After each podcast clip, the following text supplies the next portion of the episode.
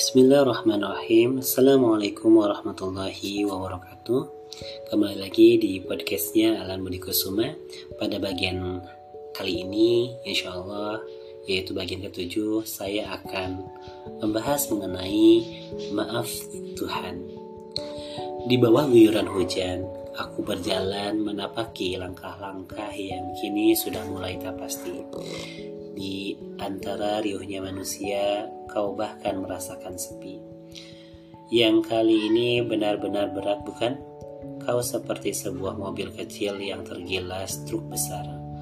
Bukan hanya kehilangan keseimbangan, tapi seketika hancur berkeping-keping, hingga membuatmu berpikir bahwa ini adalah akhir. Sebab yang terlihat di hadapan mata hanyalah jalan buntu. Kali ini kau benar-benar merasa jatuh sejatuh-jatuhnya. Hidup seolah tak lagi memberimu pilihan. Terasa begitu sakit dan sangat menyesakan. Bahkan air mata tak lagi mampu mewakili dalamnya luka. Senyum, terenggut, kebahagiaan lenyap seketika. Helaian napas panjangmu adalah pertanda bahwa kau sudah begitu lelah. Bahkan jika boleh, kau ingin sekali menyerah, tapi ketahuilah bahwa menyerah juga bukan solusi. Allah, ucapmu pelan. Allah. Lantas, kau ingat kembali pesan-pesan cinta darinya yang selama ini telah mulai terlupakan. Pesan cinta yang selalu bisa menggetarkan hati manusia, menguatkan langkah, dan menjauhkan gelisah. Allah tidak membebani seseorang melainkan sesuai kesanggupannya. Quran Surat Al-Baqarah ayat 286.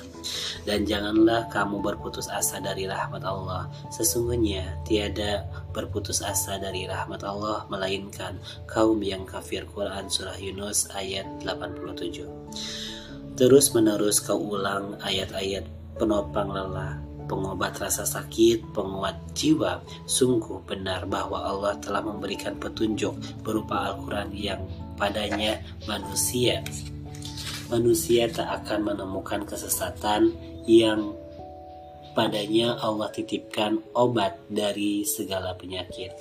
Maaf Tuhan, aku hampir menyerah, bisikanmu lirih sambil menyereka air mata.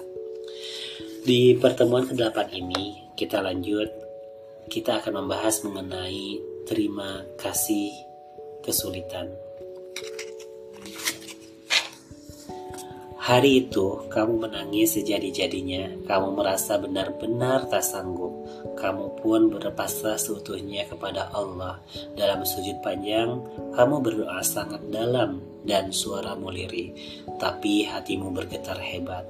Kesulitan yang ini terasa sangat memukul. Jangankan untuk melalui, untuk bertahan pun rasanya kamu sudah tak mampu lagi. Namun bukankah karena kesulitan ini sujudmu jadi semakin panjang? Harapmu berhati kepada manusia membuat berserah seutuhnya kepada Allah, dan membuatmu yakin bahwa memang tak ada yang mampu menolongmu selain Allah. Maka kesulitan ini sungguh adalah sebuah kebaikan, dan jika Allah sudah membuatmu melewati kesulitan yang satu ini, jangan lagi melupakannya. Buktikan bahwa kamu akan tetap lekat dan dekat, sujudmu akan tetap panjang, dan doamu akan tetap dalam walaupun hidupmu sedang baik-baik saja. Kenalilah, ingatlah Allah di waktu senang, pasti Allah akan mengenalimu di waktu sempit. Hadis riwayat Tirmizi. Allah memang tetap akan membukakan rahmatnya, sekalipun kita hanya mengingatnya pada saat sulit dan sempit. Tapi bukankah kematian itu datangnya tiba-tiba?